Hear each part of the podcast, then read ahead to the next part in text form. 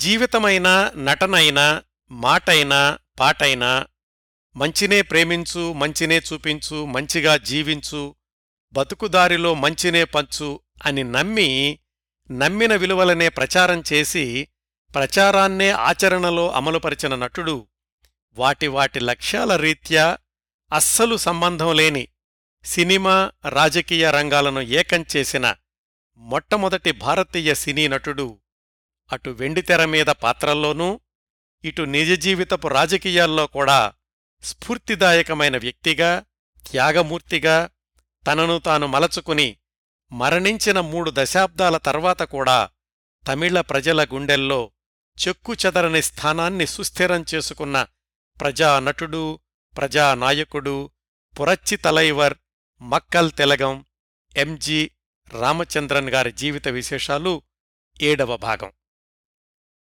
గత ఆరు భాగాల్లో దాదాపు ఐదు గంటల నికర ప్రసంగ సమయంలో ఎంజీఆర్ గారి గురించి అనేక విశేషాలు మాట్లాడుకున్నాం. ఆయన జన్మించిన పంతొమ్మిది వందల పదిహేడు నుంచి పంతొమ్మిది వందల అరవై ఐదు వరకు అంటే నలభై తొమ్మిది సంవత్సరాల పాటు ఎంజీఆర్ గారి వ్యక్తిగత సినీ రాజకీయ జీవితాల్లోని అనేక ఆసక్తికరమైన సంఘటనల గురించి తెలుసుకున్నాం. క్రిందటి అంటే ఆరవ భాగానికి పంతొమ్మిది వందల అరవై ఐదులో విడుదలైన ఎంజీఆర్ గారి సినిమాల గురించిన విశేషాలతోనూ ఆయన వ్యక్తిగత జీవనశైలి గురించిన కొంత అరుదైన సమాచారంతోనూ సెమికోలను పెట్టాం కదా? ఇక్కడ్నుంచి కథనాన్ని ముందుకు తీసుకెళ్దాం. పంతొమ్మిది వందల అరవై ఐదు అయిపోయింది కదా? పంతొమ్మిది వందల అరవై ఆరు జనవరిలో ఎంజీఆర్ నలభై తొమ్మిది సంవత్సరాలు పూర్తి చేసుకుని యాభయో సంవత్సరంలోకి అడుగుపెట్టారు. ఎంజీఆర్ గారు జన్మించింది పంతొమ్మిది వందల పదిహేడు జనవరి పదిహేడు అయినప్పటికీ ఆయన పునర్జన్మించింది పంతొమ్మిది వందల అరవై ఏడు జనవరి పన్నెండున. ఎంజీఆర్ జీవితంలో పంతొమ్మిది వందల అరవై ఏడు అత్యంత కీలకమైన సంవత్సరం. ఆ సంవత్సరం జరిగిన అనేక పరిణామాలకు దారితీసిన సంఘటనలు పంతొమ్మిది వందల అరవై ఆరులో జరిగాయి కాబట్టి ముందుగా పంతొమ్మిది వందల అరవై ఆరులో ఎంజీఆర్ సినీ జీవితం గురించి ఆ సంవత్సరం చివరలో విడుదలైన కీలకమైన ఒక సినిమా గురించి ఆ సంవత్సరం తమిళనాడు రాజకీయ చిత్రం గురించి ఆ తర్వాత పంతొమ్మిది వందల అరవై ఏడు జనవరిలో జరిగిన నియర్ డెత్ ఎక్స్పీరియన్స్ ఎన్డిఈ ఎంజీఆర్ను మృత్యువు అంచుల వరకు తీసుకెళ్ళి మద్రాసు చరిత్రనే మార్చివేసిన రివాల్వర్ బుల్లెట్ గురించి ఈ భాగంలో తెలుసుకుందాం. ఈ ఎపిసోడ్లో ఇటు ఎంజీఆర్ సినిమాల గురించి అటు తమిళనాడు రాజకీయాల గురించి చాలా విశేషాలు వస్తాయండి. ఒకదానితో ఒకటి కలిసిపోకుండా వీలైనంత సరళంగా ఆసక్తికరంగా ఎక్కడా గందరగోళం లేకుండా కథనాన్ని ముందుకు తీసుకెళ్ళే ప్రయత్నం చేస్తాను. ఈ కార్యక్రమంలో వచ్చే తమిళ చిత్రాల పేర్లు కొన్ని కొన్ని తమిళ వాక్యాలు మిత్రుడు దినకరన్ వేలాయుధంతో మాట్లాడి అభ్యాసం చేసి ఉచ్చరించే ప్రయత్నం చేస్తున్నాను.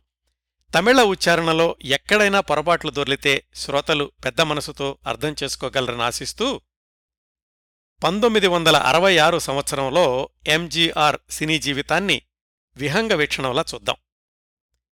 ఆ కాలంలోని మిగతా సినిమా హీరోలతో పోలిస్తే యాభై సంవత్సరాల వయసు వచ్చాక కూడా యువ పాత్రలు పోషించింది ఒక ఎంజీఆర్ గారు మాత్రమే అని చెప్పుకోవచ్చు. ఆ కాలంలోనండి తర్వాత రోజుల్లో చాలామంది పోషించారనుకోండి ఆయనను విమర్శించే పత్రికలు కొన్ని యాభై సంవత్సరాలు వయసు వచ్చాక కూడా కుర్ర హీరోయిన్లతో గెంతులేయడం ఈయనకింక అవసరమా అని వ్యాఖ్యానించడం మొదలుపెట్టాయి.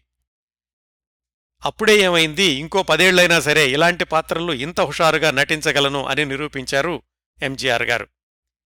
అలా పత్రికలు రాసిన రోజుల్లో ఎంజీఆర్ ఎలా ఉన్నారో రెండు చిత్రాల్లో చూడొచ్చు. ఒకటి అన్బేవా ఆ సినిమా షూటింగులో నిర్మాత శరవణన్తో కలిసి ఉన్న చిత్రం ఆయన మేకప్తో ఉంది.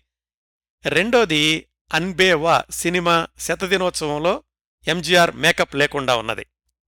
జాగ్రత్తగా గమనిస్తే ఎంజీఆర్ ఆ రోజుల్లో మేకప్లో ఉన్నా మామూలుగా ఉన్నా ఆయనలో వయసు మీరిన ఛాయలు ఎక్కడా కనిపించటం లేదు అన్న విషయం తేలిగ్గా అర్థమవుతుంది. అప్పటికీ ఆయన ఇంకా నల్ల కళ్ళజోడు టోపీ పెట్టుకోవడం ఆరంభించలేదు. పంతొమ్మిది వందల అరవై ఆరులో ఎంజీఆర్ నటించిన సినిమాలు తొమ్మిది విడుదల అయినయి అంతకుముందు పంతొమ్మిది వందల అరవై మూడులో మాత్రమే ఆయన నటించిన తొమ్మిది సినిమాలొచ్చినాయి అంటే మొత్తం ఎంజీఆర్ కెరీర్ని గమనిస్తే పంతొమ్మిది వందల అరవై మూడులోనూ పంతొమ్మిది వందల అరవై ఆరులోనూ రెండు సంవత్సరాల్లో మాత్రమే ఆయన నటించిన సినిమాలు అత్యధిక సంఖ్యలో అంటే ఒక్కో సంవత్సరం తొమ్మిది విడుదల అయినయి పంతొమ్మిది వందల అరవై ఆరులోని తొమ్మిది సినిమాల్లో ఇద్దరే హీరోయిన్లు. ఆరు సినిమాల్లో బి. సరోజాదేవి గారు మూడు సినిమాల్లో జయలలిత గారు హీరోయిన్లు. ఈ తొమ్మిది సినిమాల్లో రెండు సినిమాలు చిన్నప్పదేవర్ నిర్మించినవే. జాగ్రత్తగా గమనిస్తే పంతొమ్మిది వందల అరవై ఆరుకి ముందు దాదాపు పదేళ్ళుగా సంవత్సరానికి ఎంజీఆర్ గారితోటి రెండు సినిమాలు నిర్మిస్తూ వచ్చిన చిన్నప్పదేవర్ తొంభై ఐదు శాతం విజయం సాధించారండి. ఇంకా ఆ తొమ్మిది సినిమాల్లో తెలుగు దర్శక నిర్మాత కడారు నాగభూషణం గారు నిర్మించిన చిత్రం కూడా ఒకటి ఉంది దాని విశేషాలు కూడా వివరంగా చెప్తాను తర్వాత. ముందుగా పంతొమ్మిది వందల అరవై ఆరులోని తొమ్మిది సినిమాల్లో ప్రత్యేకతలున్న చిత్రాల గురించి ఆసక్తికరమైన సంగతులు తెలుసుకుందాం. పంతొమ్మిది వందల అరవై ఆరు సంక్రాంతి పండగ చూద్దాం రండి. పంతొమ్మిది వందల అరవై నాలుగు సంక్రాంతికి వెట్టైకారన్ సూపర్ హిట్ సినిమాని అలాగే పంతొమ్మిది వందల అరవై ఐదు సంక్రాంతికి ఎంగవీట్టు పెళ్ళై మరొక సూపర్ హిట్ సినిమాను అందించిన ఎంజీఆర్ ఆ సంప్రదాయాన్ని పంతొమ్మిది వందల అరవై ఆరులో కూడా కొనసాగించి ఒక విధంగా సంక్రాంతి హ్యాట్రిక్ సాధించారు అని చెప్పుకోవచ్చండి. పంతొమ్మిది వందల అరవై ఆరు జనవరి పద్నాలుగున విడుదలయ్యింది ఎంజీఆర్ నటించిన సరదా రొమాంటిక్ కామెడీ చిత్రం అన్బే వా ప్రేమ రామ్మ అని అర్థం చెప్పుకోవచ్చు. ఈ సూపర్ హిట్ చిత్రం అన్బే వాకి చాలా ప్రత్యేకతలున్నాయండి. ఎంజీఆర్ ఏవిఎం సంస్థలో నటించిన ఏకైక చిత్రం అన్బే వా. ఏవిఎం వాళ్ళు ఈస్ట్మన్ కలర్లో నిర్మించిన తొలి రంగుల చిత్రం కూడా ఈ అన్బే వానే. ఏవి మెయ్యప్పన్ కొడుకు శరవణన్కి ఎంజీఆర్ అంటే చాలా ఇష్టం. అప్పటికి పాతికేళ్ళుగా ఏవిఎం సంస్థ సినిమాలు నిర్మిస్తున్నప్పటికీ ఎంజీఆర్తో సినిమా తీసే అవకాశం రాలేదు. అదే మాట శరవణన్ వాళ్ళ నాన్నతో చెప్పాడు. ఆయన సరే అనడమే కాకుండా ఏసీ త్రిలోక్ చంద్ర కథ తయారు చేస్తున్నాడు ఎంజీఆర్ను కలిసి ఆ కథ చెప్పు అన్నారు ఏవి మొయ్యప్పన్. ఏసీ త్రిలోక్ చందర్ అంతకు పదిహేను సంవత్సరాల ముందు అంటే పంతొమ్మిది వందల యాభై రెండులో ఎంజీఆర్ నటించిన కుమారి అనే సినిమాకు సహాయ దర్శకుడుగా కూడా పనిచేశారు. ఆ తర్వాతెప్పుడూ ఆయనకు ఎంజీఆర్ని డైరెక్ట్ చేసే అవకాశం రాలేదు. ఏసీ త్రిలోక్ చందర్ వ్రాస్తున్న కథకి కమ్ సెప్టెంబర్ అనే ఆంగ్ల సినిమా ఆధారం. సరదాగా సాగే రొమాంటిక్ కామెడీ కథ. అప్పట్లో ఉన్న ఎంజీఆర్ ఇమేజ్కి ఏమాత్రం సరిపోదు. నిజానికి ఎంజీఆర్తో రెగ్యులర్గా సినిమాలు తీసే చిన్నప్పదేవర్ గాని టిఆర్ రామన్న కాని వాళ్ళు ఎంజీఆర్ కోసమని ప్రత్యేకంగా కథలు తయారు చేస్తూ ఉండేవాళ్ళు అలాంటిది ఈ సరదా కథ తన కోసమని ప్రత్యేకంగా రాయని కథ ఎంజీఆర్కి నచ్చుతుందా అని శరవణన్ ముందు సందేహించాడు. కాకపోతే ఎంజీఆర్ని కలుసుకుని కథ చెప్పగానే ఆయన అనుమానాలు పటాపంచలయ్యాయి. ఈ సినిమా తప్పనిసరిగా చేస్తాను. నేను వెరైటీ కోసం హీరో సినిమా అని కాకుండా డైరెక్టర్స్ మూవీ ఒకటి చెయ్యాలనుంది అన్నారు ఎంజీఆర్ ఆయన అన్నట్టుగానే దర్శకుడు ఏసీ త్రిలోక్ చందర్ ఎలా చెప్తే అలా నటించారు ఎంజీఆర్ అని ఏవిఎం శరవణన్ రాసిన ఏవిఎం సిక్స్టీ సినిమా అనే పుస్తకంలో చెప్పారు.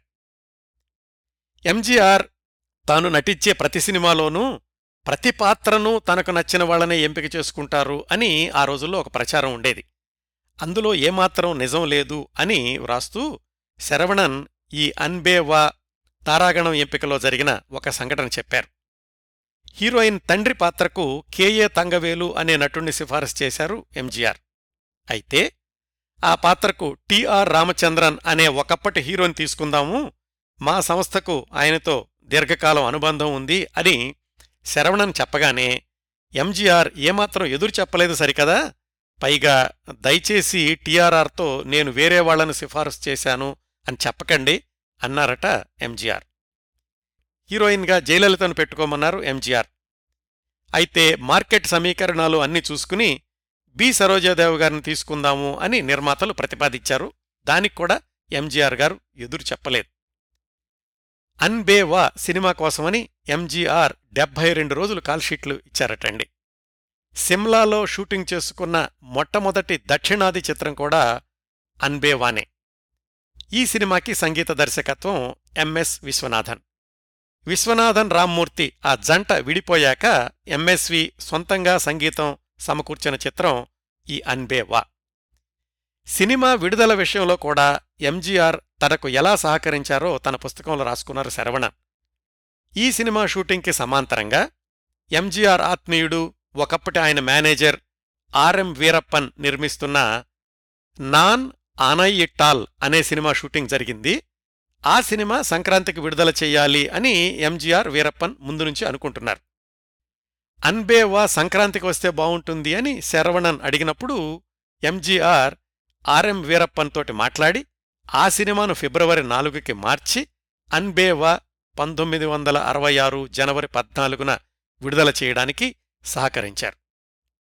ఎంజీఆర్ అభిమానులకి ఈ సినిమాలో కొత్త ఎంజీఆర్ సరదా ఎంజీఆర్ కనిపించి కనువిందు చేశారు. ఏకంగా ఇరవై మూడు వారాలు ఆడి నిర్మాత పెట్టిన పెట్టుబడికి రెట్టింపు లాభాలు తెచ్చిపెట్టింది అన్బేవా. ఆ తర్వాత మూడేళ్ళకు పంతొమ్మిది వందల అరవై తొమ్మిదిలో ప్రేమ మనసులు అనే పేరుతో దీన్నే తెలుగులోకి డబ్బింగ్ చేశారు. ఇప్పుడు కూడా తమిళ సినిమాల్లో చాలా చోట్ల ఈ సినిమాల్లోని పాటలు గాని ఈ సినిమా గురించిన ప్రసక్తి గాని వస్తూనే ఉంటుంది. అన్బే వా అనే పేరుతోనే రెండు వేల ఐదులో తమిళంలో ఒక సినిమా వచ్చింది. అట్లాగే అదే పేరుతో రెండు వేల ఇరవైలో ఒక టీవీ సీరియల్ కూడా వచ్చిందండి.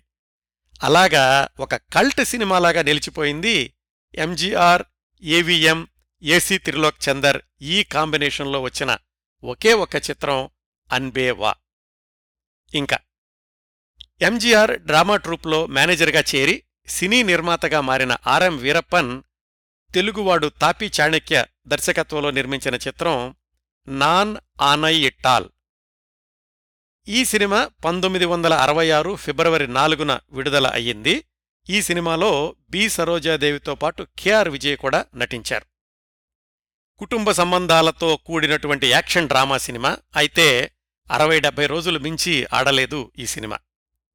ఈ సినిమా విడుదలైన రెండు వారాలకే ఎంజీఆర్ జయలలిత జంటగా నటించిన మొగరాసి సినిమా విడుదల అయ్యింది. ఈ సినిమా మళ్ళీ ఎంజీఆర్ అభిమాన నిర్మాత చిన్నప్పదేవర్ నిర్మించింది. ఈ సినిమా ప్రత్యేకత ఏమిటంటే ఎంజీఆర్ జమినీ గణేశన్ కలిసి నటించిన ఒకే ఒక్క చిత్రం. నిజానికి జమినీ గణేశన్ నటించిన పాత్రకు ముందుగా మరొక ఇద్దరు ముగ్గురు పేర్లు పరిశీలించారు. వాళ్ళల్లో ఎంజీఆర్ గారి అన్నయ్య చక్రపాణి గారి పేరు కూడా ఉంది. చివరికి ఆ పాత్ర జమినీ గణేశన్కు దక్కింది. చిన్నప్పదేవర్ను అదృష్టదేవత వెంటాడుతూనే ఉంది. ఈ సినిమా కూడా అంటే మొగరాశి సినిమా కూడా శతదినోత్సవాలు చేసుకుంది.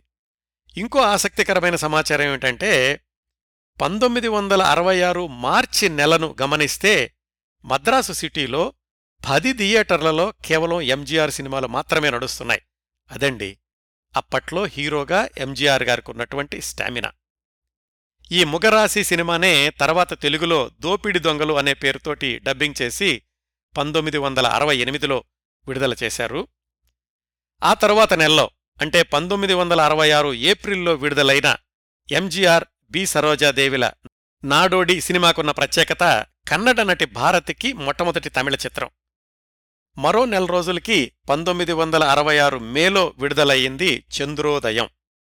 దీనిలో జయలలిత హీరోయిన్ నాడోడి చిత్రం ద్వారా పరిచయమైన భారతి కూడా ఈ చంద్రోదయం సినిమాలో ఒక ముఖ్య పాత్రలో కనిపిస్తారు. ఈ సినిమాలో ఎంజీఆర్ ఒక ప్రెస్ రిపోర్టర్ వేషం వేశారు. ఆ పాత్ర పేరు చంద్రన్. ఆయన పనిచేసే పత్రికాధిపతి పేరు దుర్యోధనన్. ఆ పాత్రలో నటించింది ఎంఆర్ రాధ. ఆ సినిమానే తర్వాత తెలుగులో పెళ్ళంటే భయం అనే పేరుతో డబ్బింగ్ కూడా అయ్యింది. తర్వాత పంతొమ్మిది వందల అరవై ఆరు ఆగస్టులో విడుదలైన తాళిభాగ్యం ఈ సినిమా గురించి కొంచెం వివరంగా తెలుసుకుందాం. ఎందుకంటే ఈ సినిమా దర్శక నిర్మాత తెలుగువాడు కడారు నాగభూషణం గారు.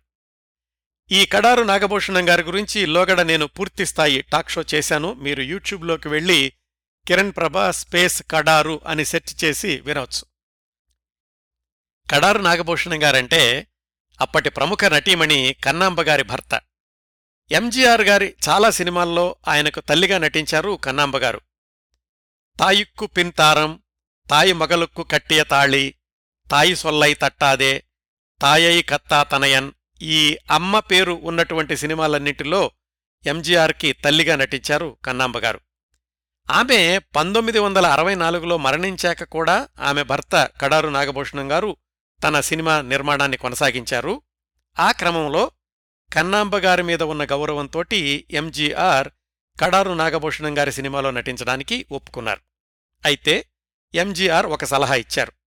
మీరు ఆర్థిక ఇబ్బందుల్లో ఉన్నారు కదా సినిమా ఖచ్చితంగా విజయవంతం కావాలి అంటే నాతో విజయవంతమైన సినిమాలు రూపొందిస్తున్న చిన్నప్పదేవర్ తమ్ముడు ఎంఏ తిరుముఖం ఆయన్ని దర్శకుడిగా తీసుకోండి అని.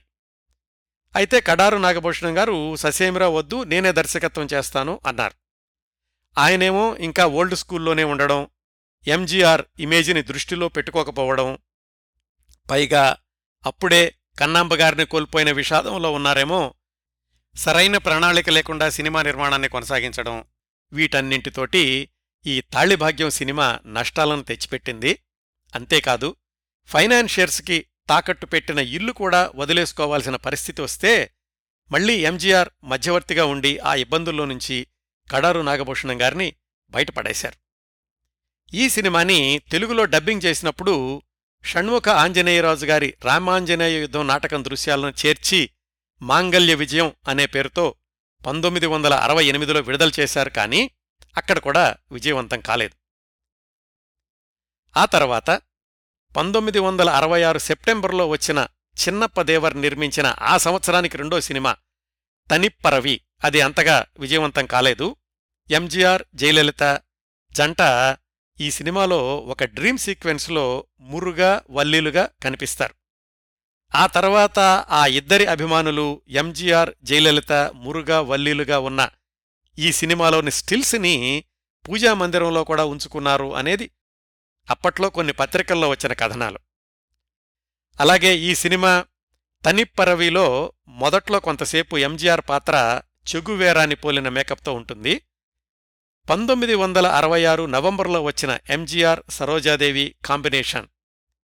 పరక్కుం పావై ఎగిరే అమ్మాయి. ఆ సినిమా పెద్దగా విజయవంతం కాలేదు కానీ ఈ సినిమా ప్రత్యేకత ఏమిటంటే తెలుగు నటీమణి కాంచన మొట్టమొదటిసారిగా ఎంజీఆర్ పక్కన నటించింది ఈ పరక్కుం పావై అనే సినిమాలోనే. అట్లాగే ఎంజీఆర్ నటించిన సినిమాల్లో సర్కస్ నేపథ్యం ఉన్న సినిమా కూడా ఈ పరక్కుం పావై అనేది. ఇప్పుడు పంతొమ్మిది వందల అరవై ఆరు చివరికి వచ్చామండి. ఆ సంవత్సరంలో వచ్చిన ఎంజీఆర్ సినిమాల్లో చిట్ట చివరిది పంతొమ్మిది వందల అరవై ఆరు డిసెంబర్ తొమ్మిదిన విడుదల అయ్యింది.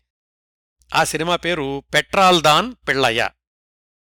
ఈ సినిమాకు అనేక ప్రత్యేకతలున్నాయి. వాటితో పాటుగా ఆ తరువాతి సంవత్సరం అంటే పంతొమ్మిది వందల అరవై ఏడు జనవరిలో ఎంఆర్ రాధ ఎంజీఆర్ మీద పాయింట్ బ్లాంక్లో షూట్ చేయడానికి దారితీసిన పరిస్థితులు కూడా ఈ సినిమా నిర్మాణం వల్లనే ఉత్పన్నమయ్యాయి అనేది ఒక కథనం. ఆ రివాల్వర్ షూటింగ్ అనేది ఎంజీఆర్ జీవితంలో అత్యంత కీలకమైన ఘట్టం కాబట్టి అసలు ఎవరి ఎంఆర్ రాధ ఈ పెట్రాల్దాన్ పెళ్ళయ్య అనే సినిమా నిర్మాణానికి ఆయనకు ఉన్న సంబంధం ఏమిటి దీనివల్ల ఆయన ఎంజీఆర్ని రివాల్వర్తో కాల్చాల్సిన పరిస్థితి ఎందుకొచ్చింది ఈ విషయాలు వివరంగా తెలుసుకుందాం. ముందుగా ఎంఆర్ రాధా మద్రాస్ రాజగోపాలన్ రాధాకృష్ణ నాయుడు. కొన్ని చోట్ల రాజగోపాల రాధాకృష్ణన్ అంటారు కొన్ని చోట్ల రాజగోపాలన్ రాధాకృష్ణ అంటారు. మద్రాస్ అనేది సాధారణంగా వాళ్ళు ఏ ఊరు నుంచి వచ్చారో ఆ ఊరు పేరు. ఈ మద్రాస్ అనే పేరుతో మొదలైనటువంటి పేరు ఉన్నవాళ్ళు చాలా తక్కువ మంది ఉంటారటండి. ఎంఆర్ రాధా పంతొమ్మిది వందల ఏడులో జన్మించారు. అంటే ఎంజీఆర్ కంటే పదేళ్ళు పెద్దవాడు. వాళ్ళ నాన్నగారికి ఏదో ఒక చిన్న కూరగాయల షాప్ ఉండేది. పెద్దగా ఉన్న కుటుంబం ఏమీ కాదు. చిన్నతనంలో స్కూలుకు వెళ్ళి చదువుకునే పరిస్థితులు కూడా లేవు ఎంఆర్ రాధాగారికి చాలా చిన్న వయసులోనే వాళ్ళ అమ్మని ఒకసారి చేపల కూర కొంచెం ఎక్కువ వేయమని అడిగారట. ఇంట్లో అందరికీ రావాలి కదా తిన్నది చాలే అన్నారు వాళ్ళ అమ్మ. అంతే. కోపంతోటి ఇల్లు వదిలి వెళ్ళిపోయాడు రాజగోపాలన్ రాధాకృష్ణ. పదేళ్ళ కుర్రవాడు ఎక్కడికెళ్తాడు? ఎంత దూరమని వెళ్తాడు? దగ్గరలోనే ఉన్న యగ్మూర్ రైల్వే స్టేషన్కి వెళ్ళాడు. అక్కడే అటు ఇటు తిరుగుతున్నాడు.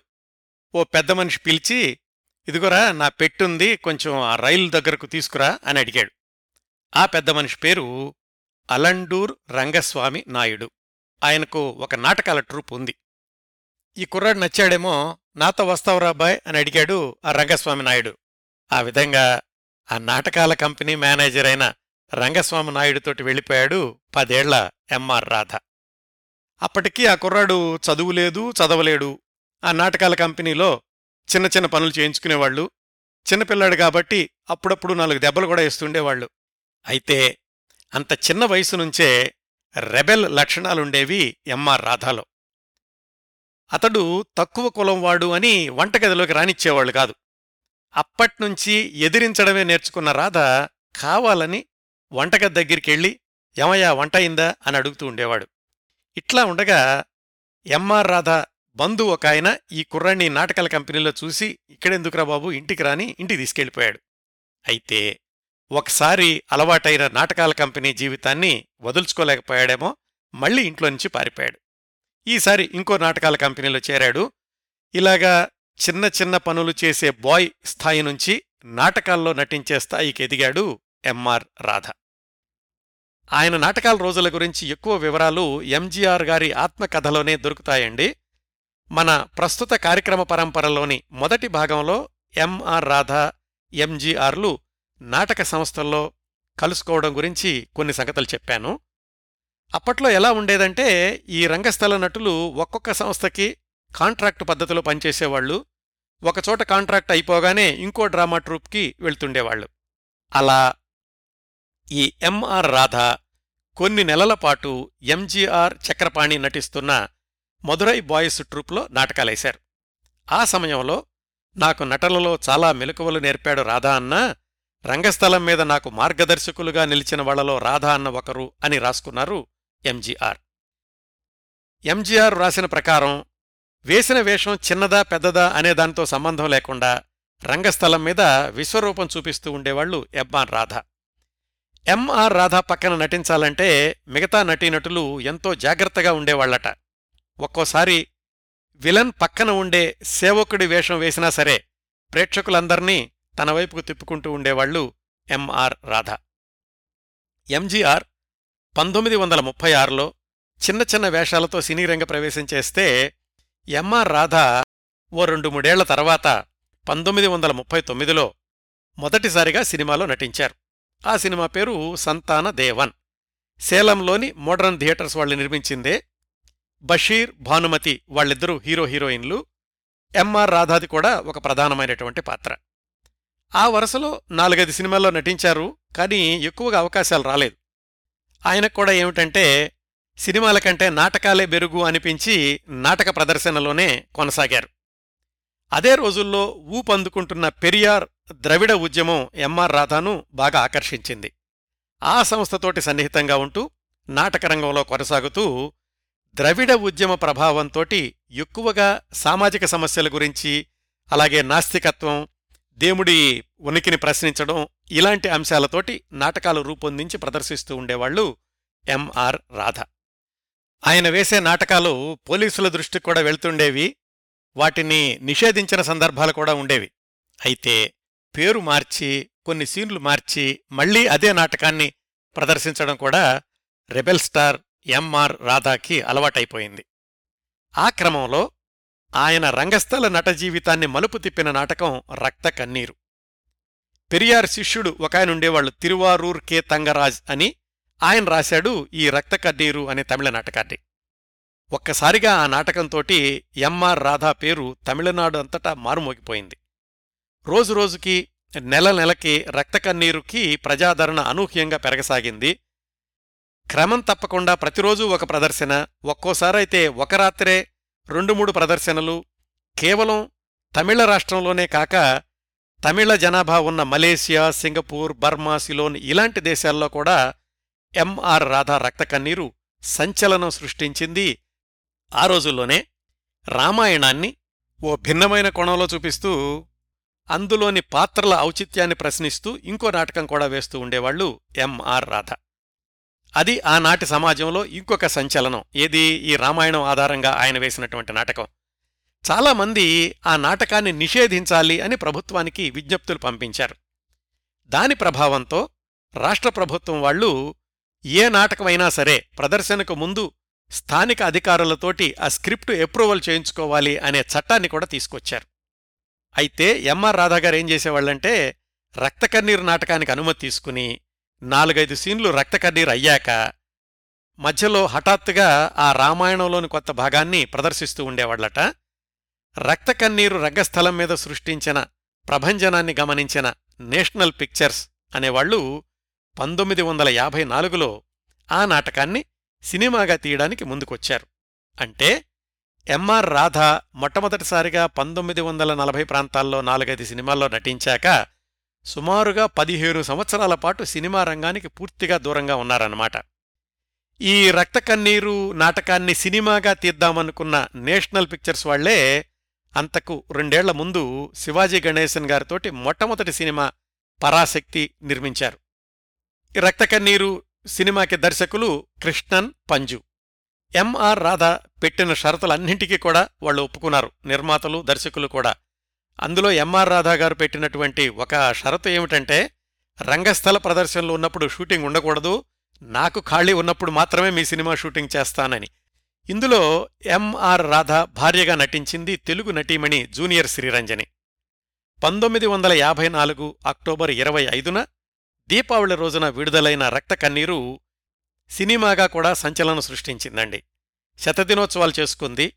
ఆ సమయానికి అంటే ఈ రక్త కన్నీరు సినిమా విడుదలయ్యే సమయానికి అటు ఎంజీఆర్ గారు హీరోగా నిలదొక్కుని శరవేగంతో దూసుకెళ్తున్నారు. రక్తకన్నీరు సినిమా విడుదలయ్యాక కూడా రంగస్థల ప్రదర్శనలు మానలేదు ఎంఆర్ రాధ. వాటికి ఆదరణ కూడా అలాగే ఉండేది. దాని తర్వాత ఎంఆర్ రాధ ఒకటి రెండు సినిమాల్లో వేషాలొచ్చినప్పటికీ పంతొమ్మిది వందల అరవై నుంచి ఆయన వెండితెర జీవితం వేగం పుంజుకుందండి.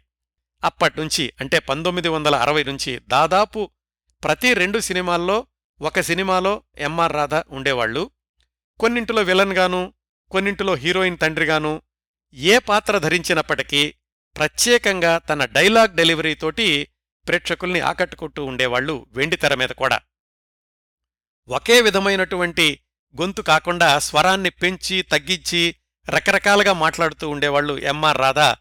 తాను ధరించిన పాత్రను బట్టి తాను నటించే దృశ్యాన్ని బట్టి. ఎంజీఆర్ కాంబినేషన్లో కూడా అలాగే దాదాపు ప్రతి సినిమాలోనూ ఉన్నారు అన్నట్లుగా నటిస్తూ వచ్చారు మనం మాట్లాడుకుంటున్న పంతొమ్మిది వందల అరవై ఆరు డిసెంబర్ వరకు. ఎంఆర్ రాధా గారి గురించిన విశేషాలకు కొసమేర్పు ఏమిటంటేనండి నటుడిగా అంత పేరు ప్రఖ్యాతులు తెచ్చుకున్న ఎంఆర్ రాధా తమిళంతో బాటుగా ఆంగ్లంలో కూడా అనర్గళంగా మాట్లాడగలిగేవారు. విశేషం ఏమిటంటే ఆయనకు తమిళం ఇంగ్లీషు కూడా చదవడము రాయడము రెండూ అస్సలు రాదు.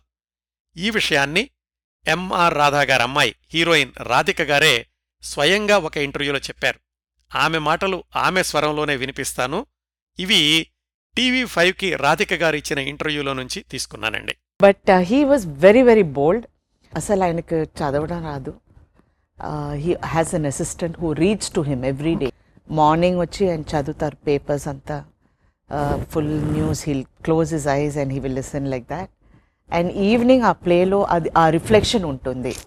ఆ రోజు న్యూస్ వచ్చి ఆ రిఫ్లెక్షన్ ఉంటుంది which was absolutely fantastic for a man who was not educated was a self made man ఇదండి ఎంఆర్ రాధా గారి నట జీవిత ప్రస్థానం పంతొమ్మిది వందల అరవై ఆరు వరకు. రంగస్థలం మీద గురు శిష్యులు కదా ఎంఆర్ రాధా ఎంజీఆర్లు సినిమాల్లో అయితేనేమో ఒక సినిమాలో ఎంఆర్ రాధా మావగారు అయితేనేమో ఎంజీఆర్ అల్లుడుగాను అలాగే ఎంజీఆర్ హీరో అయితేనేమో ఎంఆర్ రాధా విలన్గాను ఇలా నటిస్తూ వచ్చారు. ఇప్పుడు పంతొమ్మిది వందల అరవై ఆరు చివరిలో వచ్చిన పెట్రాల్దాన్ పెళ్ళయ్య ఈ సినిమా గురించి తెలుసుకుందాం. ఇది ఎంజీఆర్ ఎంఆర్ రాధా వాళ్ళ కలయికలో వచ్చిన ఇరవై ఐదవ సినిమా చిట్ట చివరి సినిమా వాళ్ళ కాంబినేషన్కి. ఈ సినిమా కథ Charlie Chaplin cinema the Kid దాని ఆధారంగా రూపొందించారు. ప్రధాన పాత్రలు ఎంజీఆర్ ఎంఆర్ రాధాతో పాటుగా బి సరోజాదేవి షౌకార్ జానకి మొదలైన వాళ్ళు దర్శకులు కృష్ణన్ పంజు. నిర్మాత పేరు కెఎన్ వాసు. కొన్ని చోట్ల కెకె వాసు అని కూడా రాస్తారు. నేను కెఎన్ వాసు అన్నా కెకె వాసు అన్నా ఒక్కరేనండి. తర్వాత నెలలో ఎంజీఆర్ గారి మీద జరిగిన కాల్పుల ఘట్టానికి ప్రత్యక్ష సాక్షి ఈ కేకే వాసు. కొద్దిసేపట్లో ఆ వివరాలు కూడా చెప్తాను. తర్వాత తెలుసుకోబోయే విశేషాల కోసం నేను మరొక ముఖ్యమైన వ్యక్తిని పరిచయం చేస్తాను. ఆయన పేరు అరూర్ దాస్. ఈ సినిమాకి రచయిత. ఆయన ఆత్మకథలో అసలు ఈ సినిమాకి బీజం ఎలా పడింది అనే విషయాలు వ్రాసుకున్నారు. ఆ వివరాలు చెప్తాను. అప్పటికే చాలా విజయవంతమైన ఎంజీఆర్ సినిమాలకు మాటలు రాశారు అరూర్ దాస్. మనం మాట్లాడుకునే సమయానికి రెండేళ్ళ క్రిందటే అంటే పంతొమ్మిది వందల అరవై నాలుగులోనే ఒకరోజు అరూర్ దాస్ని పిలిపించారు ఎంజీఆర్ వాసు అనే ఆయన నాతో సినిమా తీద్దామనుకుంటున్నాడు. నాతో పాటుగా బి సరోజాదేవి రాధా అన్న అంటే ఎంఆర్ రాధా అన్నమాట కూడా నటిస్తారు. దర్శకులు కృష్ణన్ పంజు వాళ్ళ స్టైల్ తెలుసు కదా సినిమా తొందరలో ప్రారంభించి తొందరలో ముగించాలి. మీరెప్పుడు కథ చెప్తారు అని అడిగారు ఎంజీఆర్ అరూర్ దాస్ని. ఎప్పుడో ఎందుకండి ఇప్పుడే చెప్పేస్తాను అని అరగంటలో ఆ పెట్రాల్దాన్ పెళ్ళయ్య సినిమా కథ అవుట్లైన్ చెప్పారు అరూర్ దాస్. నిజానికి ఆ కథ ఆయన ఎప్పుడో రాసుకున్నారు. శివాజీ గణేశన్కి చెప్పారు కూడా ఒకసారి. అయితే శివాజీ గణేశన్ అంత ఆసక్తి చూపించలేదు. అందుకని ఎంజీఆర్ అడగ్గానే వెంటనే కథ చెప్పగలిగారు అరూర్ దాస్. పెళ్ళికాని తండ్రి లాంటి కథ. పసివాణ్ణి పెంచలేక ఒక ఆవిడ దేవుడి గుడి దగ్గర ఆ పిల్లని వదిలేస్తుంది. హీరో ఎంజీఆర్ ఆ పసివాణ్ణి ఇంటికి తెచ్చి పెంచుకుంటాడు. ఇలా సాగుతుంది కథ. ఆ కథ విన్న వెంటనే ఎంజీఆర్ గారు కథ చాలా బాగుంది పూర్తి ట్రీట్మెంట్ మీద కూర్చోండి ఇంతకీ కథ పేరేమిటి? అని అడిగారు ఎం అరూర్ దాస్ చెప్పారు బ్రహ్మాండంగా ఉంది నాకైతే నచ్చేసింది మీరొక పని చేయండి వెంటనే వెళ్ళి ఎంఆర్ రాధాని కలవండి అన్నారు ఎంజీఆర్. అరూర్ దాస్కి అర్థం కాలేదు. నేను ఎంఆర్ రాధాని కలుసుకోవడం ఎందుకు? దీనికేమో ప్రొడ్యూసర్ ఎవరో వాసు అంటున్నారు కదా. ఆయన్నో దర్శకులనో కలవాలి కాని మధ్యలో ఈ ఎంఆర్ రాధాని కలవడం ఎందుకు? అనుకుంటూ అదే మాట అడిగారు అరూర్ దాస్ ఎంజీఆర్ని నా మాట వినండి. రాధా అన్న నీకోసం వెయిట్ చేస్తున్నాడు. వెంటనే వెళ్ళండి అన్నారు ఎంజీఆర్ సరే అసలు ఏం జరుగుతుందో అర్థం కాని అరూర్ దాస్ తేనాంపేట పోయస్ రోడ్లో ఉన్న ఎంఆర్ రాధా ఇంటికి వెళ్ళారు అక్కడ ఎంఆర్ రాధాతో పాటుగా నిర్మాత వాసు దర్శకులు ఇద్దరు కృష్ణన్ పంజు ఉన్నారు. అరూర్ దాస్ని చూడగానే ఎంఆర్ రాధా లేచి ఆహ్వానిస్తూ నీకోసమే చూస్తున్నాం. రామచంద్రన్ ఇప్పుడే ఫోన్ చేశాడు. జాగ్రత్తగా గమనించాల్సింది ఏంటంటే ఎంఆర్ రాధా కంటే రామచంద్రన్ గారు పది సంవత్సరాలు చిన్నవాడు కదా అందుకని చనువుగా ఎంఆర్ రాధా ఇప్పుడు ఏకవచనంతోటే రామచంద్ర అని పిలుస్తూ ఉండేవాడు ఎంజీఆర్ని నువ్వు చెప్పిన కథ బాగా నచ్చేసిందట రామచంద్రకి. సాధారణంగా ఒక పట్టాన కథ ఓకే చేయడాతను వెంటనే ఒప్పించగలిగావు. నేను ఇంకా కథ వినాల్సిన పనిలేదు ఇదిగో అడ్వాన్స్ రెండు వేల రూపాయలు అని ఒక కవర్ అందించాడు ఎంఆర్ రాధ. అరూర్ దాస్కి ఇంకా ఆశ్చర్యవేసింది ప్రొడ్యూసర్ పక్కనుండగా ఎంఆర్ రాధా డబ్బులిస్తున్నాడేమిటా అని. ఆయన మనసులో మాట చదివినట్లుగా ఎంఆర్ రాధా చెప్పారు. అడ్వాన్స్ నేనిస్తున్నానేమిటి అని నీ అనుమానం కదా. నిర్మాత వాసునే అతను నా మిత్రుడు ఈ సినిమా నిర్మాణంలో నేను కూడా లక్ష రూపాయలు పెట్టుబడి పెడుతున్నాను. అందుకే నేను అడ్వాన్స్ ఇస్తున్నాను అన్నారు ఎంఆర్ రాధ. అదండి సంగతి. ఈ పెట్రాల్దాన్ పెళ్ళయ్య సినిమాలో ఎంఆర్ రాధ భాగస్వామి కావడం కూడా తరువాతి నెలలో జరిగిన సంఘటనకు ఒక కారణం అంటారు. సినిమా మొదలవడం అయితే పంతొమ్మిది వందల అరవై నాలుగులోనే జరిగింది. కానీ పూర్తవడానికి రెండేళ్ళు పట్టింది. పంతొమ్మిది వందల అరవై ఏడు సంక్రాంతికి విడుదల చేద్దామని ముందుగా థియేటర్లన్నీ మాట్లాడి పెట్టుకున్నారు. అయితే మరికొన్ని ఎంజీఆర్ సినిమాలు కూడా సంక్రాంతి క్యూలో ఉండడంతో పంతొమ్మిది వందల అరవై ఆరు డిసెంబర్ తొమ్మిదిన విడుదల చేశారు ఈ పెట్రాల్ దాన్ పెళ్ళయ్య అనే సినిమాని. ఎంజీఆర్ మిగతా సినిమాల్లాగా దీంట్లో ఫైట్సు స్టంట్సు ఇలాంటివేమీ లేవు. అయితే మనసుల్ని కదిలించే సన్నివేశాలు ఎంజీఆర్ వినూత్నమైన నటన ఆయన అభిమానుల్ని బాగా ఆకర్షించింది. విడుదలైన రోజు నుంచే విజయవంతమైన చిత్రంగా పేరు తెచ్చుకుంది. ఆ తర్వాత శతదినోత్సవాలు కూడా చేసుకుంది. అయితే శతదినోత్సవం రోజు రాకముందే విడుదలైన నెల రోజులకే ఎంఆర్ రాధ ఎంజీఆర్ని పాయింట్ బ్లాంక్లో కాల్చడం జరిగింది. కథాక్రమంలో మనం ఇప్పుడు ఆ కాల్పుల సంఘటన గురించి తెలుసుకోవాలి కదా?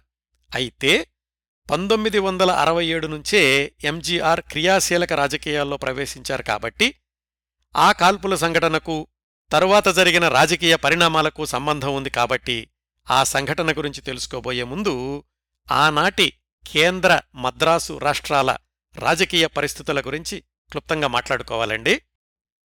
పంతొమ్మిది వందల అరవై రెండు మద్రాసు అసెంబ్లీ ఎన్నికల్లో రెండు వందల యాభై సీట్లకు గాను డిఎంకే కేవలం యాభై సీట్లు మాత్రమే గెలుచుకుంది అని గత భాగాల్లో తెలుసుకున్నాం. రాష్ట్ర ప్రభుత్వ అధికారం కాంగ్రెస్ హస్తగతమయ్యింది.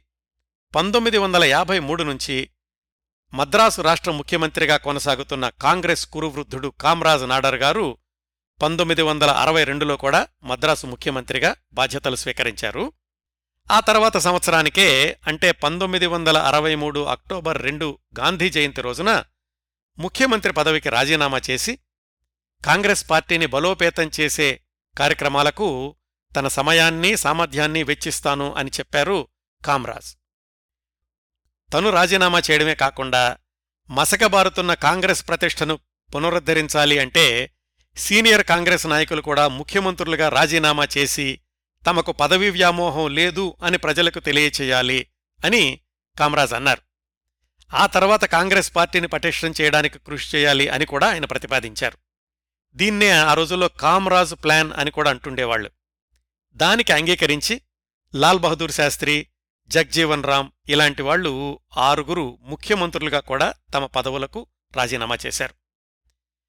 కామరాజ్ నాడార్లోని ఈ చిత్తశుద్ధిని పార్టీకి అంకితమైన మనస్తత్వాన్ని గమనించిన ప్రధాని జవహర్లాల్ నెహ్రూ కామరాజ్ నాడార్ గారిని పంతొమ్మిది వందల అరవై మూడు అక్టోబర్ తొమ్మిదిన కాంగ్రెస్ పార్టీకి జాతీయ స్థాయిలో అధ్యక్షుడిగా ఎంపిక చేశారు.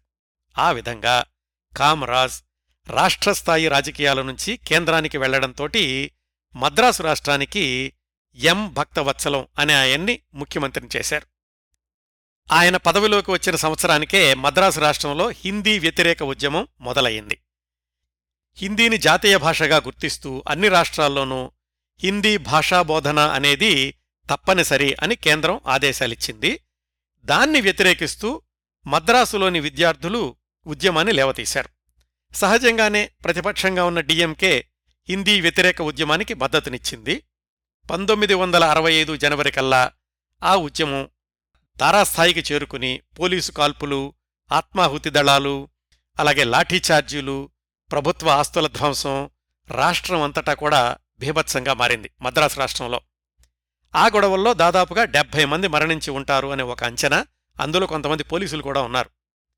ఈ ఉద్యమం యొక్క తీవ్రతను గమనించిన అప్పటి ప్రధాని లాల్ బహదూర్ శాస్త్రి హిందీ వాడుక భాష కాని రాష్ట్రాల్లో వాళ్ళు కావాలి అనుకుంటే ఆంగ్ల భాషనే ప్రధాన భాషగా కొనసాగిస్తాము అని ఒప్పుకోవడంతోటి మద్రాసులోని హిందీ వ్యతిరేక ఉద్యమం కాస్త చల్లారింది. అయితే ఈ మొత్తం వ్యవహారంలో డిఎంకేకి తమిళ ప్రజాబాహుళ్యంలో ముఖ్యంగా విద్యార్థి లోకంలో చాలా ప్రాచుర్యం లభించింది.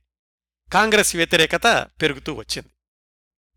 పంతొమ్మిది వందల అరవై ఏడులో కాంగ్రెస్ ఓడిపోవడానికి ఈ హిందీ వ్యతిరేక ఉద్యమం కూడా ఒక ప్రధాన కారణం కాబట్టి పంతొమ్మిది వందల అరవై ఐదులో మద్రాసులో జరిగిన ఈ ఉద్యమం గురించిన ఇన్ని వివరాలు చెప్పాల్సి వచ్చింది ఇంకా పంతొమ్మిది వందల అరవై ఆరో సంవత్సరానికి వస్తే ఆ సంవత్సరం జనవరి పదకొండున ప్రధానమంత్రి లాల్ బహదూర్ శాస్త్రి తాష్కెంట్లో మరణించారు. ఆ తర్వాత వారానికే పంతొమ్మిది వందల అరవై ఆరు జనవరి పంతొమ్మిదిన ఇందిరాగాంధీ మొరార్జీ దేశాయిని ఓడించి దేశ ప్రధానమంత్రిగా ఎంపికయ్యారు. ఈ విజయానికి నేపథ్య సారథి కామ్రాజ్. అందుకే ఆయన్ని కింగ్ మేకర్ అని కూడా అంటుండేవాళ్ళ ఆ రోజులో పంతొమ్మిది వందల అరవై ఆరు నవంబర్ మొదట్లో ఢిల్లీలో గోవధను నిషేధించాలి అనే ఉద్యమం తీవ్రతరమై ఆ ఉద్యమకారులు కొంతమంది ఢిల్లీలోని కామ్రాజ్ నివాసానికి నిప్పు పెట్టారు. ఆయన ఇంట్లో డ్రాయింగ్ రూమ్ కాలిపోయింది. ఆయన ఇంట్లోనే నిద్రిస్తున్నారు కానీ త్రుటిలో ప్రాణాపాయం నుంచి తప్పించుకోగలిగారు కామ్రాజ్.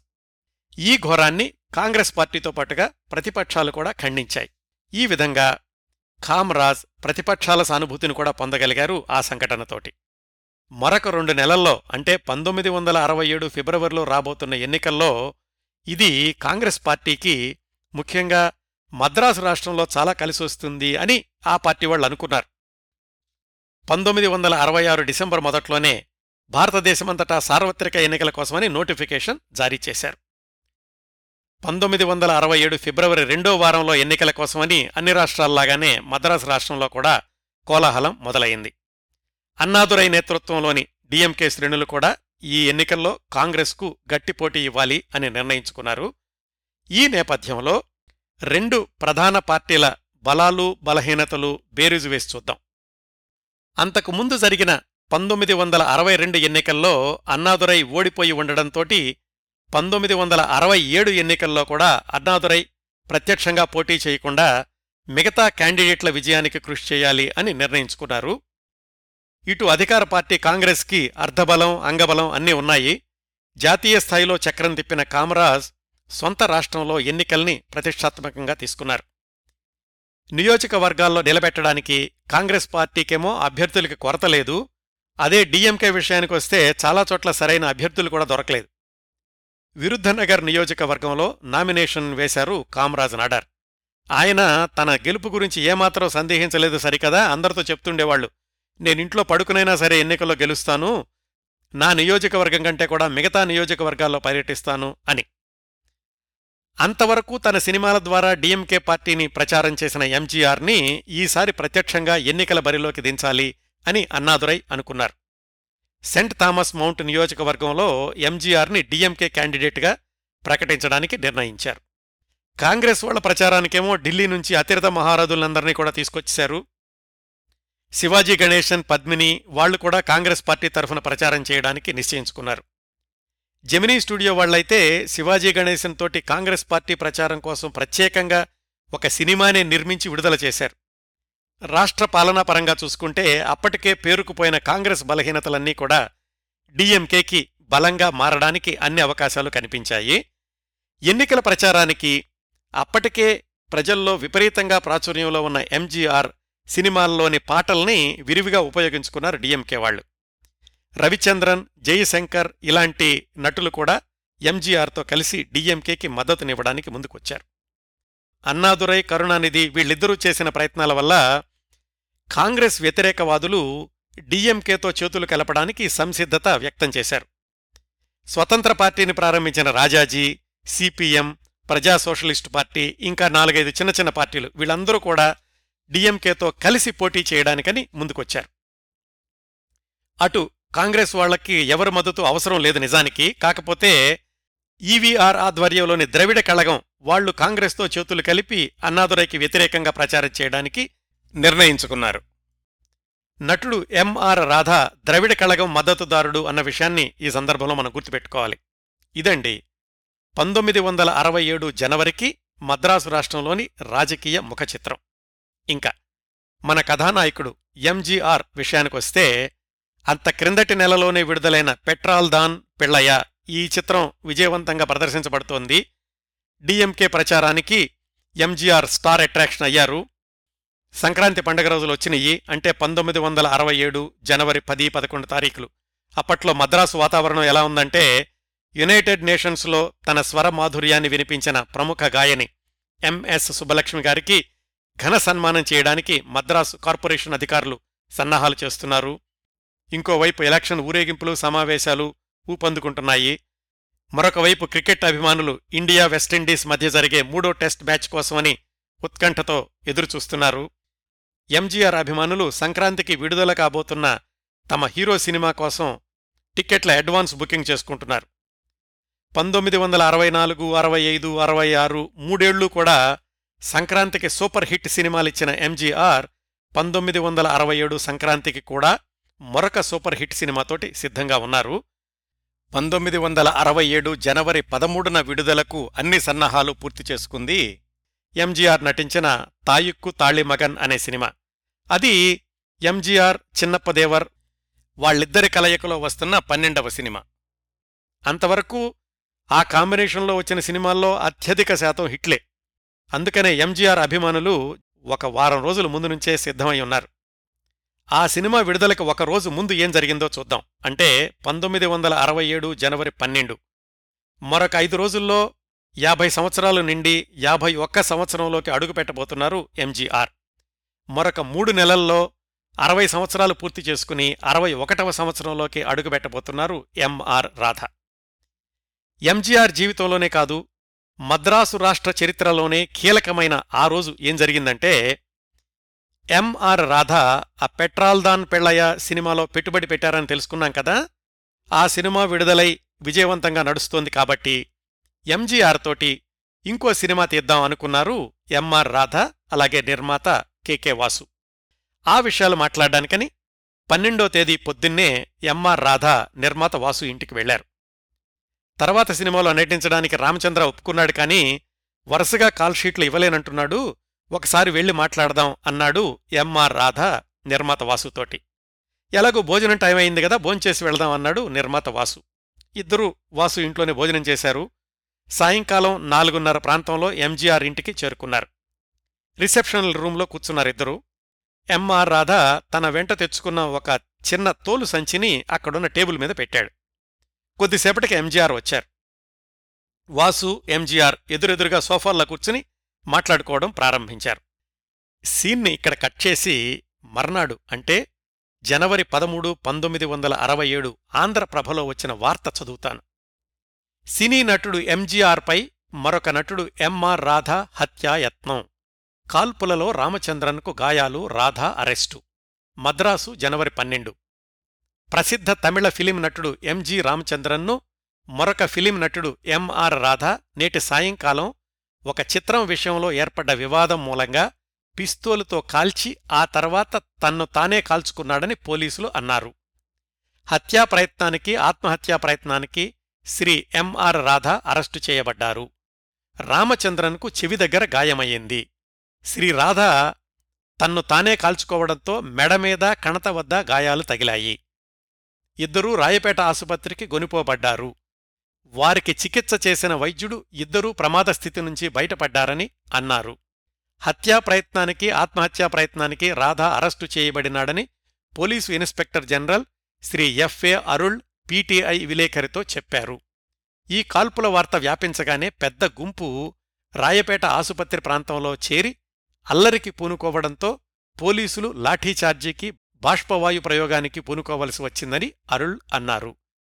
గుంపు రాళ్ళు రువ్వడం మూలంగా కొందరు పోలీసులు గాయపడ్డారు.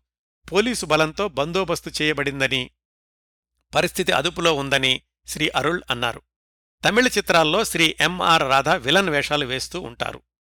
ఈ సంఘటన మద్రాసు నగరానికి పది మైళ్ళ దూరంలోని సెయింట్ థామస్ మౌంట్లో శ్రీ రామచంద్రన్ బంగళాలో జరిగింది. ఇలా వచ్చిందండి ఆంధ్రప్రభలోని వార్త. ఆ తర్వాత విషయాలు క్లుప్తంగా చెప్తాను. ఐదారు నెలలకి కోర్టులో విచారణ సందర్భంగా అనేక మందిని విచారించి ఎంఆర్ రాధ ఎంజీఆర్ మీద కాల్పులు జరిపిన విషయాన్ని ధృవీకరించి ఆయనకు జైలు శిక్ష వేశారు. ఎంజీఆర్ జీవితంలో ఇది అత్యంత కీలకమైన సంఘటన కాబట్టి దీని చుట్టూ వచ్చిన వార్తలు కోర్టులో జరిగిన వాదోపవాదాలు ఆ తర్వాత చాలా వివరంగా చెప్తాను. పేపర్లో వచ్చిన వార్త పక్కన పెట్టి అసలు ఆ నాలుగున్నర తర్వాత పది పదిహేను నిమిషాల్లో ఏం జరిగింది అనే విషయాన్ని ఎంజీఆర్ మాటల్లో తెలుసుకుందాం. ఈ సంఘటన జరిగిన నెల రోజులకు తనను ఆసుపత్రిలో కలుసుకున్న రచయిత అరూర్ దాస్కు ఎంజీఆర్ చెప్పిన సంగతులు ఇవన్నీ.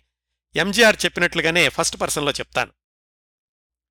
పెట్రాల్ దాన్ పెళ్ళయ్య సినిమా నిర్మాత వాసు నేను సోఫాల్లో ఎదురెదురుగా కూర్చుని మాట్లాడుకుంటున్నాం. వాసు తర్వాత సినిమాకి ఎక్కువ కాల్షీట్లు కావాలంటున్నాడు. ఎలా సర్దాలా అని చర్చిస్తున్నాము. రాధా అన్న కూర్చోకుండా కాస్త అసౌకర్యంగా అటు ఇటు నడుస్తున్నాడు ఆ గదిలోనే. జాగ్రత్తగా గమనించండి. తనని పాయింట్ బ్లాంక్లో కాల్చిన వ్యక్తిని నెల తర్వాత కూడా రాధా అన్నా అని గౌరవంగానే సంబోధించారు ఎంజీఆర్. అన్నా ఎందుకలా నడుస్తున్నావు? రా వచ్చి కూర్చో అన్నాను. లేదులే రామచంద్ర మధ్యాహ్నం వాసు ఇంట్లో భోంచేశాను కడుపులో ఏదో కాస్త అసౌకర్యంగా ఉంది అన్నాడు రాధా అన్నా. నేను వాసుతోటి సంభాషణ కొనసాగించాను. ఇవన్నీ ఎంజీఆర్ గారు చెప్పారండి అరూర్దాస్కి ఉన్నట్టుండి నా ఎడమ చెవిలోకి ఏదో పొడుస్తున్నట్లుగా అనిపించి ఒక్కసారి విసురుగా తల పక్కకు తిప్పాను. అంతే బుల్లెట్ గొంతులో దిగింది. సెకండ్లో వెయ్యో వంతు నేను తల పక్కకి తిప్పి ఉండకపోతే బుల్లెట్ నా ఎడమ చెవిలో నుంచి తలలోకి దూసుకెళ్ళిపోయి ఉండేది.